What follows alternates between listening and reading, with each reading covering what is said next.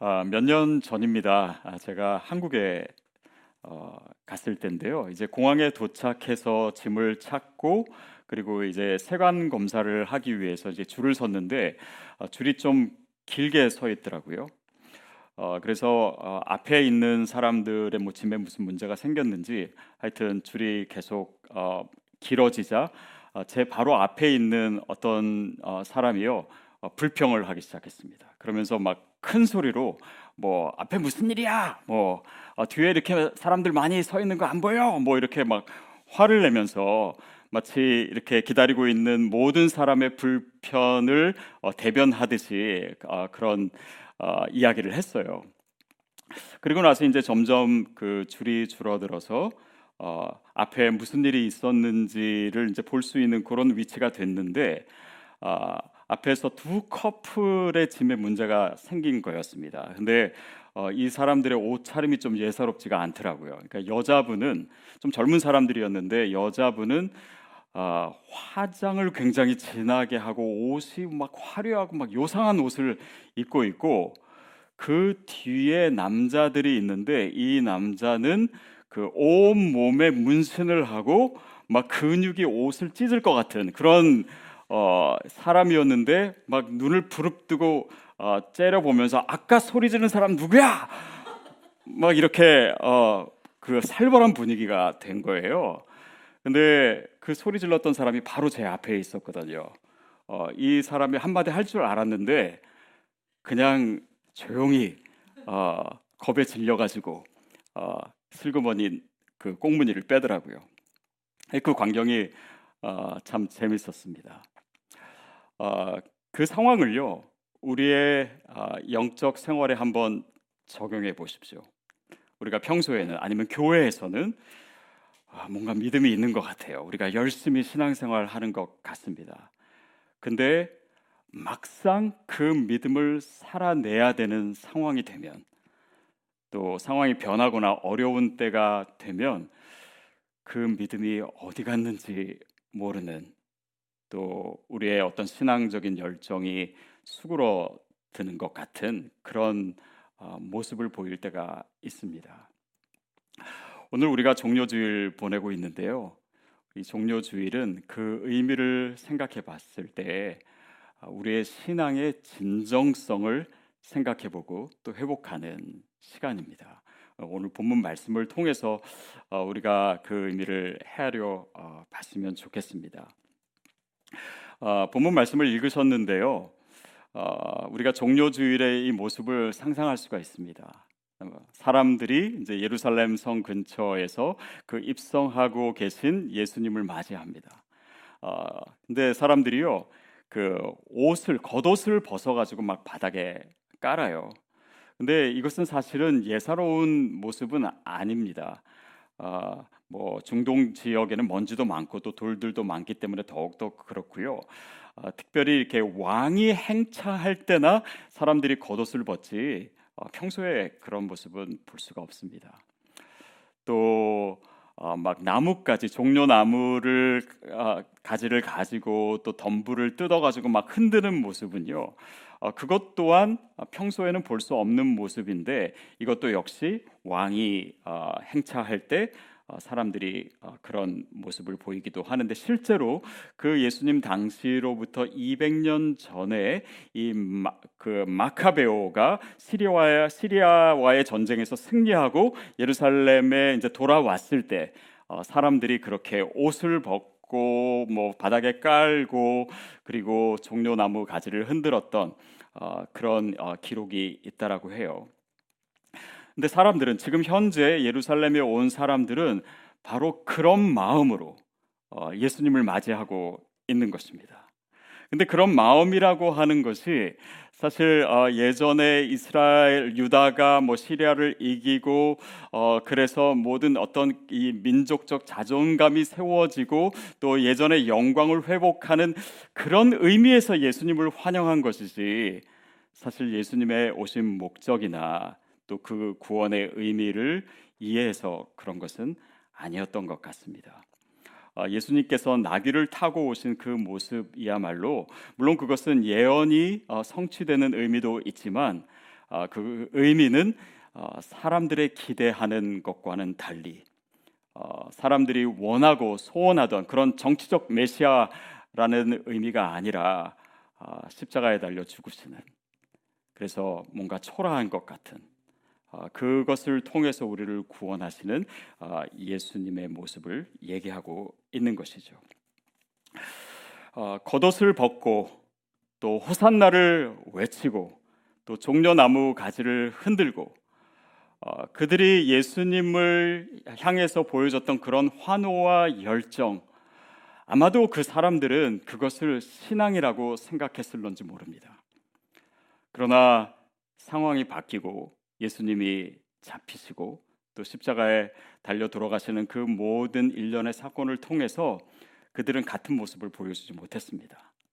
오히려 그때 보였던 믿음이 어디 갔는지 모를 정도로 어, 돌변하게 되고 결국은 그렇게 환영하던 그 인파가 나중에는 성난 군중으로 돌변하게 되지요. 그들이 보였던 그런 열심, 환호, 또 그들이 유대인이라고 하는 사실 그리고 예루살렘의 먼 길을 통해서 온 그 순례의 모습이 사실은 그들의 신앙을 보장하는 것은 아니었습니다. 그것은 오늘 우리의 신앙에도 마찬가지예요. 우리가 어, 어떤 종교적인 의식이나 아니면 어떤 헌신이나 어떤 그 겉으로 드러나는 이 모습이 우리의 신앙을 보장하지 않습니다. 결국은 우리가 예수님의 말씀을 우리가 듣고 그 말씀을 실제로 우리의 삶에서 살아내는 것 그것만이 진정성이지 겉으로 드러나거나 아니면 혈통적이거나 그런 상황적인 조건적인 어, 감정이나 행위는 어, 어쩌면 그 진정성을 보장해 주는 데는 너무나 부족한 것이 될 수 있습니다. 어쨌든 유대인들이 그때 6월절을 맞이하기 위해서 예루살렘에 아, 모였습니다.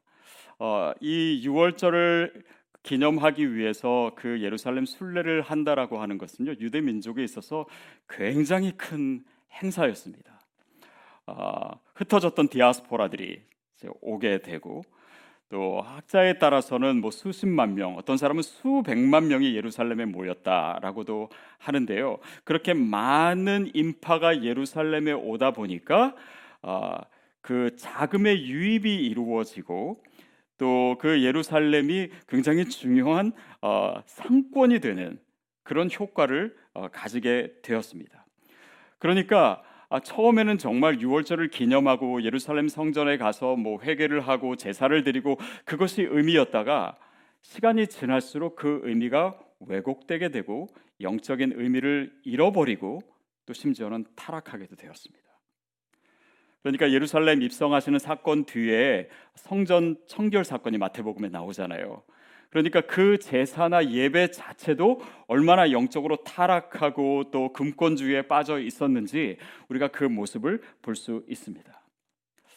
결국 주 70년이 되면 예루살렘 성이 어, 파괴되지 않습니까? 어, 결국 그 예루살렘 성은 그 영적인 의미에서 봤을 때도 어, 파괴될 수밖에 없는 그런 상황이었습니다. 그러니까 어, 예루살렘 성전 자체는 나쁜 게 아닙니다. 중요한 것이고 좋은 것이에요. 또 그 순례도 의미가 없는 것이 아닙니다. 그러나 그 본래의 의미를 잃어버릴 때 그것은 없어져야 할 것이 되었다는 의미입니다. 여기서 우리가 생각해 봐야 될 굉장히 중요한 신앙적 의미가 있습니다. 어, 떻게 보면 우리의 신앙에 있어서 어, 장애물이라고도 할 수 있는데요. 바로 성전 중심적인 신앙입니다. 어, 6월절을 어, 지키기 위해서 먼 곳에서 온 사람들 또 뭐 예루살렘에 살던 사람도 있었겠죠. 그 사람들의 환호와 그 사람들의 신앙을 어, 폄하하고자 하는 것은 아닙니다. 또 일반화시켜서도 안 되겠지요. 그렇지만 그들 가운데 우리가 볼 수 있는 성전 중심적인 신앙이 있습니다. 그리고 이 개념은 오늘 우리의 신앙을 돌아보면서 우리의 영적인 상태를 진단할 수 있는 굉장히 중요한 개념이 돼요. 성전 중심적인 신앙이라고 하는 것은 무엇이냐면 어, 그들이 유대인이라고 하는 사실, 그래서 유대인들이 모이는 행사에 참여하는 그러니까 혈통적이고 또 선민 의식을 갖고 그것으로 인해서 나는 유대인이고 이방인은 아니고 그들을 차별하고 분리하는 그런 의식 자체는 유대인에게서는 영적인 의미가 있었다라고도 할 수 있지만 결국 그들의 신앙의 본질을 훼손하는 것이 되었다는 것이죠. 또 그들이 어떤 형식에 참여하고 의식에 참여하고 또 겉옷을 벗어서 깔고 호산나를 외치고 종려나무를 흔드는 그런 행위 자체는 필요한 것이고 의미가 있을 수는 있지만 그것 자체가 그들의 신앙의 어, 그 본질은 아니었습니다. 그들의 신앙을 보장해 주는 것도 아니었죠. 또 물리적인 위치, 그들이 예루살렘 성에 왔다라고 하는 사실, 어, 또 예루살렘이라고 하는 그 지역의 어, 말하자면 그 거룩함과 그 의미, 그것은 물론 중요한 것이지만 그것 자체가 본질이나 의미는 아닙니다. 가난한 사람들은요 예루살렘에 오고 싶어도 올 수가 없었습니다. 그러니까 먼 길을 여행해야 되고 여비가 필요하고 또 제사 드리려면 또 재물도 필요하기 때문에 어, 아무나 올 수 있는 것은 아니었다라고 해요. 근데 한번 어, 이렇게 생각해 보십시오. 우리가 뭐 여름에 해외 아우리치도 가고 선교하지 않습니까? 아, 그것은 굉장히 유익한 것이고 또 그걸 갔다 왔을 때 우리가 선교에 대한 열정도 생기고 또 좋은 의미도 가질 수 있습니다. 그런데 모두가 참여할 수는 없거든요. 또 뭐 직장 때문에 아니면 건강 때문에 아니면 신분의 문제 때문에 재정적인 문제 때문에 못 갈 수도 있습니다. 근데 내가 마치 선교 여행을 다녀온 것 자체가 내가 선교적이고 내가 선교를 잘 알고 내가 경험이 많고 내가 다른 사람보다 더 낫다라고 생각한다면 여러분 아우리치 자체는 도움은 될 수 있지만 선교에 있어서 본질은 아닌 것입니다. 그것이 우리의 신앙을 보장하는 것은 될 수 없다라는 사실도 우리가 기억해야 돼요. 결국 그들이 유대인이라고 하는 사실이 곧 좋은 신앙이라고 하는 것을 의미할까요? 그들이 예루살렘에 왔다라고 하는 사실이 곧 그들이 신실하다고 하는 것의 증거가 될 수 있을까요? 그들이 겉옷을 벗고 호산나를 외치고 또 종려나무를 흔들었다라고 하는 사실이 그들의 신앙의 열정이 될 수는 있겠지만 신앙의 본질은 여전히 아닌 것입니다. 여러분 여기에 우리가 팬데믹의 상황에서 종료주의를 맞이하며 주님께 들어야 될 아주 중요한 메시지가 있습니다. 또 우리가 이 상황 속에서 어떻게 우리의 믿음의 본질을 회복할 수 있을까? 그 신앙의 진정성을 어떻게 가질 수 있을까 라는 문제입니다. 팬데믹이 시작되고 1년이 지났습니다. 그리고 어떤 성도님들은 이 시간이 너무나 어렵다라고 또 많은 분들이 그런 얘기를 하시죠. 그래서 어, 함께 예배 드리지도 못하고 서로 어, 실제로 같이 모이지도 못하고 그러니까 어, 영적으로도 좀 광야에 내던져진 것 같다. 이 상황이 빨리 끝났으면 좋겠다라고도 얘기하세요. 여러분 과연 우리가 이 시기를 보내면서 이 상황이 주는 의미는 무엇이고 또 이 상황 속에서 우리가 어떤 믿음의 대책을 가져야 될까요? 또 어떤 자세를 취해야 될까요? 먼저는 우리가 생각해야 될 것이요. 물론 우리의 예배는 언젠가는 회복될 것입니다. 그게 뭐 빠른 시간 내에 될 수도 있고요. 아니면 좀 더 시간이 걸릴 수도 있을 거예요. 그렇지만 어, 뭐 시드 교회는 굉장히 단순하고 또 미니멀하게 어, 그동안 이루어져 왔기 때문에 우리가 함께 예배드리고 또 소그룹 모이고 어, 이것은 어, 분명히 이전의 모습으로 회복될 것입니다. 그러나 여러분 기억하실 것은요. 우리가 이전처럼 모이게 된다라고 해서요. 이것이 back to normal이 되는 것은 아닙니다.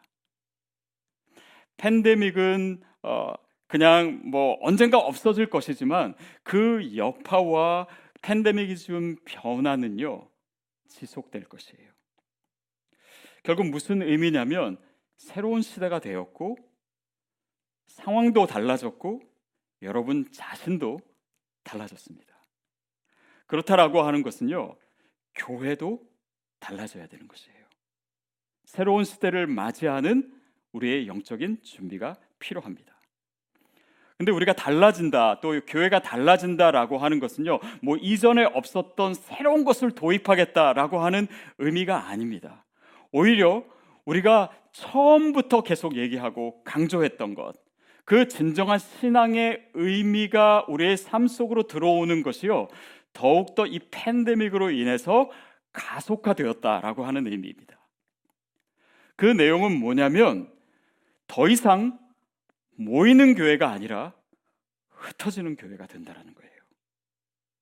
우리의 신앙의 축이 우리가 물리적으로 모이던 교회 안에 있는 것이 아니라 우리가 살아가고 있는 그 삶의 자리, 우리의 가정, 우리의 직장, 내 삶의 자리로 우리의 신앙의 축이 완전히 옮겨져야 된다는 것을 의미합니다. 이것을 기억하는 것이 또 이것을 우리가 살아내는 것이 반드시 필요합니다. 여러분 우리가 시드 교회 교인이라고 하는 것이 우리 신앙 보장해 주지 않습니다. 또 우리가 함께 모여서 예배한다라고 하는 것이요 우리의 신앙 그 자체가 아닙니다. 그것을 드러내는 것이 아니에요. 과거의 우리의 경험이나 우리의 직분이나 우리의 역할이 우리의 신앙 그 자체는 아닙니다. 신앙을 보장해 주지 않아요. 그것이 중요하지 않다라고 하는 것이 아닙니다. 그것이 필요해요. 그러나 본질은 아닙니다. 본질은 무엇입니까? 하나님의 음성을 우리가 듣는 대로 살아내는 것이 본질입니다. 우리의 삶의 자리에서 그 말씀이 살아 움직이는 것을 내가 체험하는 것이 본질이에요. 여러분 이것을 다시 얘기하냐면 하자면요. 우리의 신앙의 자생력이 필요한 것입니다. 달리 말하면 우리의 영성은요, 우리의 믿음은요, 상황에 흔들리는 것이 아닙니다. 또 우리의 믿음은 어느 누구도 책임져 주지 않아요. 심지어는 교회도 여러분의 믿음을 책임져 주지 않습니다. 교회 프로그램도 여러분의 믿음을 책임져 주지 않아요. 저도 여러분의 영성에 대해서 제가 다 챙길 수 없습니다. 또 그것도 옳지 않아요. 결국 우리가 스스로 하나님 앞에 홀로 서는 믿음이 필요합니다. 그것이 우리로 하여금 예배자 되게 하고 우리로 하여금 우리가 어디 있던지 어느 상황 가운데 있었 있던지 우리의 믿음을 하나님의 말씀을 살아내게 하는 것입니다. 성전 중심적인 신앙이라고 하는 것은 어떤 외적인 조건이 우리의 신앙을 보장해 주지 않는다라고 하는 의미예요.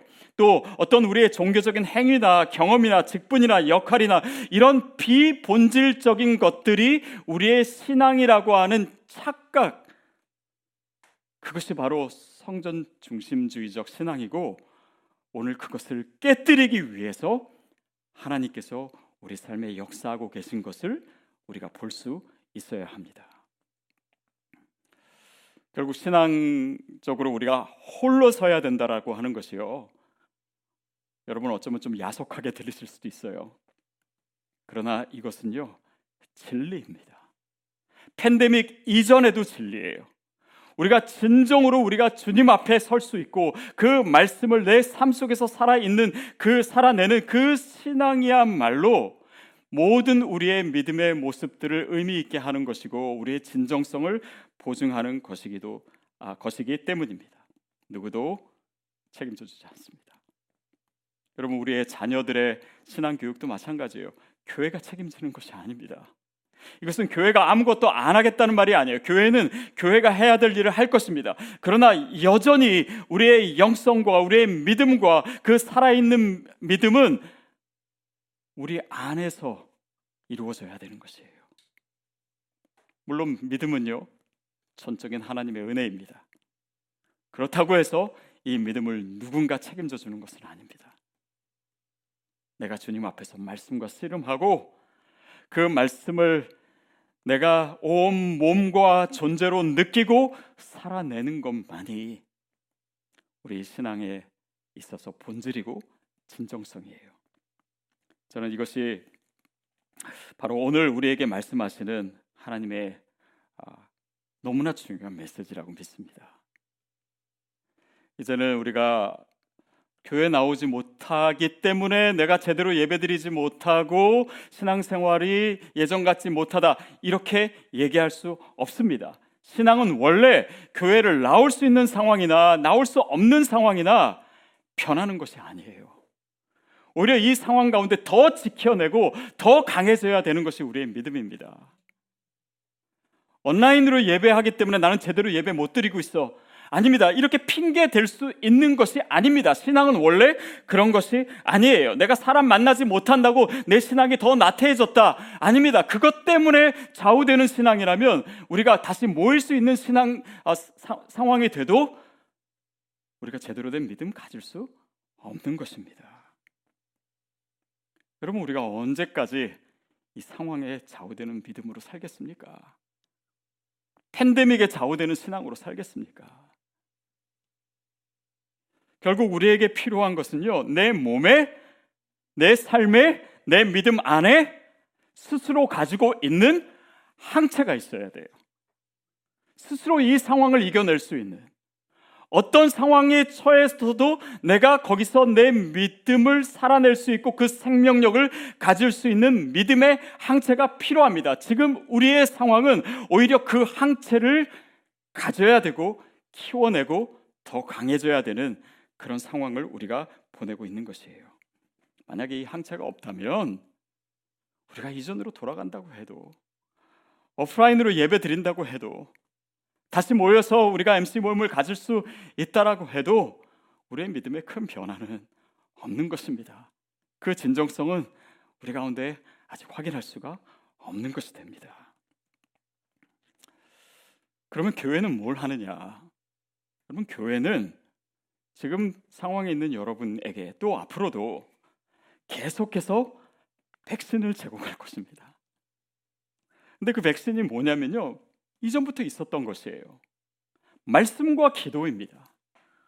우리가 뭐 다음 주부터 기도의 씨앗을 다시 하지 않습니까? 여러분의 삶의 자리에서 여러분이 무릎 꿇고 주님과 교제하고 하나님 앞에 나아가는 그 시간을 여러분이 스스로 가질 수 있도록 교회가 도움을 드리는 거예요. 최소한의 도움입니다. 그러나 그것을 행하고 주님과 교제하시는 것은 여러분이에요. 우리가 성경 통독을 하고 저도 정말 최선을 다해서 말씀을 준비하고 여러분에게 이 백신을 드릴 거예요. 그러나 이 백신을 가지고 항체를 우리가 만들고 살아내야 되는 것은 여러분의 몫입니다. 또 우리가 MC로 모이는 것, 매주 모이는 것, 뭐 줌으로든 어떻게든 우리가 계속 모이는 것은요. 이 백신 중에서 진짜 좋은 백신입니다. 신앙의 모든 것이 여기에 다 들어가 있어요. 또 디아스포라 선교, 우리가 우리의 삶에서 선교적 선교사적 삶을 살아내는 것, 그것이야말로 우리 신앙의 본질이고 백신이고 그것을 살아냈을 때요 우리의 믿음은요 상황에 따라서 변하지 않습니다. 팬데믹에도요 오히려 더 강할 수 있는 믿음이에요. 시냇가에 심긴 나무는 그 뿌리가 물에 닿아 있기 때문에 하나님과 닿아 있기, 닿아 있기 때문에요. 햇빛이 뜨거울수록요 더 잘 자라게 되어 있습니다. 그 잎이 청청합니다. 더 풍성한 열매를 맺을 수가 있어요. 우리가 그 믿음을 회복하는 시기가 바로 지금이에요. 그래서 성전 중심적인 신앙이 아니라 오히려 선교적인 신앙입니다. 본질에 집중하는 신앙이에요. 이게 심플한 신앙이잖아요. 자생적인 내 스스로 가져야 되는 올게닉한 믿음이 바로 지금 우리에게 필요한 믿음이잖아요. 내 가정에서, 내 직장에서, 내 일상에서, 내 삶의 자리에서 내가 어떻게 크리스천의 삶을 살아내는가, 그의 말씀을, 주님의 말씀을 어떻게 내 삶으로, 내 존재로 체험하는가. 그것이 디아스포라 선교입니다. 그것이 미셔널한 라이프예요. 여러분 여기서 우리가 한 가지 기억할 것이 있습니다. 백신이 곧 항체는 아닙니다. 우리가 뭔가를 했다고 해서 우리의 믿음의 장생력이 생기는 것은 아니에요. 내가 어떤 신앙적인 행위를 하거나 물리적으로 뭘 하거나 어느 위치에 있는다고 해서 어떤 역할을 맡았다고 해서 내 신앙의 생명력이 생기는 것은 아닙니다. 이것을 착각하지 말아야 돼요. 우리가 어떤 프로그램도 참여할 수 있고 심지어는 교회에서 여러분에게 보내드리는 것을 여러분이 열심히 할 수도 있습니다. 그러나 그것이 항체가 될 수 있도록 그 믿음을 살아내셔야 합니다. 여러분 이 팬데믹의 기간은요 마치 우리가 백신 맞고 몸살 앓는 시간과도 같습니다. 어쩌면은 여러분의 느낌이 맞아요. 정말 광야에 던져진 것 같고 어떻게 해야 될지 모르겠고 내 믿음이 약해지는 것 같고 몸도 아픈 것 같고 여러분 그러나 이것이 항체가 생기는 시간이라는 것을 여러분 반드시 기억하셔야 돼요. 믿음의 자생력을 가지셔야 합니다. 그리고 많은 분들이요 이미 그렇게 살고 계시더라고요. 지난주에도 또 신방을 하기도 하고 또 여러분 MC 모임에 줌으로 참여하기도 하면서 여러분의 신앙의 모습을 볼 수 있는 시간들이 있었습니다. 근데 하, 제가 마음이 너무 뜨겁습니다. 여러분이 믿음으로 이 시간을 보내시는 그 모습과 이야기들을 들으니까요. 너무너무 아름다운 믿음의 여정을 걷고 계시더라고요. 제가 너무 사적인 이야기들이 많아서 일일이 말씀을 드릴 수는 없지만 한 주 한 주 주어지는 이 말씀을 내 실제로 내 삶에서 살아내기 위해서 여러분의 몸부림치는 모습들이 있더라고요. 정말 용서하기 어려운 사람을 용서하는 그 믿음의 도전을 여러분이 하고 계시더라고요. 부들부들 떨면서도 용서하기 힘든 사람을 용서하고 내 삶이 정말 지금 어려운 상황에 있고 몸도 아프고 힘든 가운데 이 믿음을 내 삶으로 여전히 살아내고 계시는 그 여러분의 모습 보면서 너무 감사했습니다. 너무 감사했어요. 여러분 그것이 바로 진짜 믿음입니다. 그것이 믿음의 진정성이에요.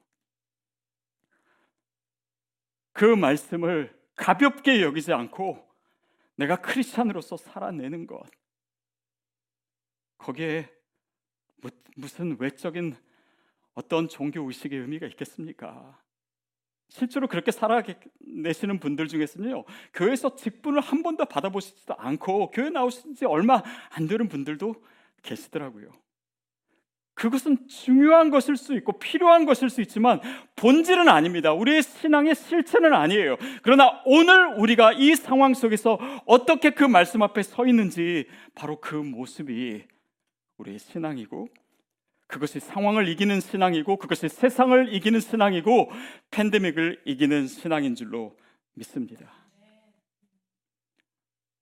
여러분 우리가 크리스찬이라고 하는 사실, 우리가 뭐 유대인 또 선민의식 그것이 신앙을 보장해 주는 것 아닙니다.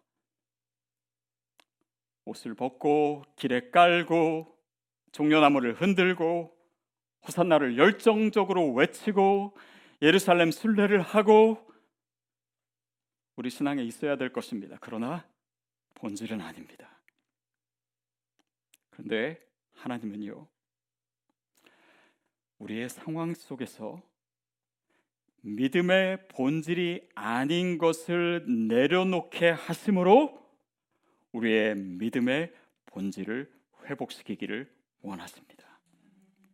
그것이요 때로는 보이기에 위기 상황일 수 있어요.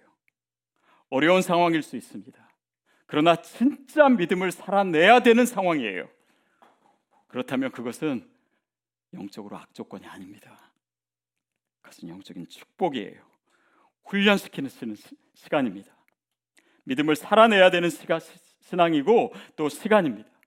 어떤 상황에도 흔들리지 않는 견고한 믿음을 주시는 하나님의 축복의 시간입니다. 그렇다면 여러분, 우리가 지내고 있는 이 팬데믹의 상황은요, 영적인 위기가 아닙니다. 영적인 축복의 시간입니다. 최악의 상황이 아니라 어쩌면 최선의 상황인 줄로 믿습니다. 그러니까 여러분, 우리가 처해 있는 이 상황 속에서 믿음을 살아내셔야 합니다. 스스로 날마다 말씀과 기도의 자리로 나오셔야 됩니다. 우리가 대면에서 모이던 모이지 않던 여러분 모이기를 힘쓰셔야 됩니다. 성교적 삶을 살아내셔야 됩니다.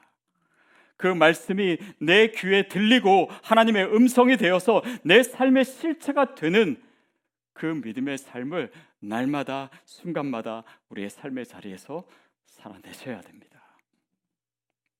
종료주일은 그런 의미에서 우리의 신앙의 실체를 바로 보고 그 진정성을 회복하는 시간입니다. 오늘을 보내면서 또 예배 가운데 또한 고난 주간을 보내면서 우리가 진정으로 주님 앞에 서 있고 그 모든 상황을 이겨내고 요동치 않는 그런 견고한 믿음 가운데 우리 모두가 설 수 있게 되기를 주님의 이름으로 축복합니다.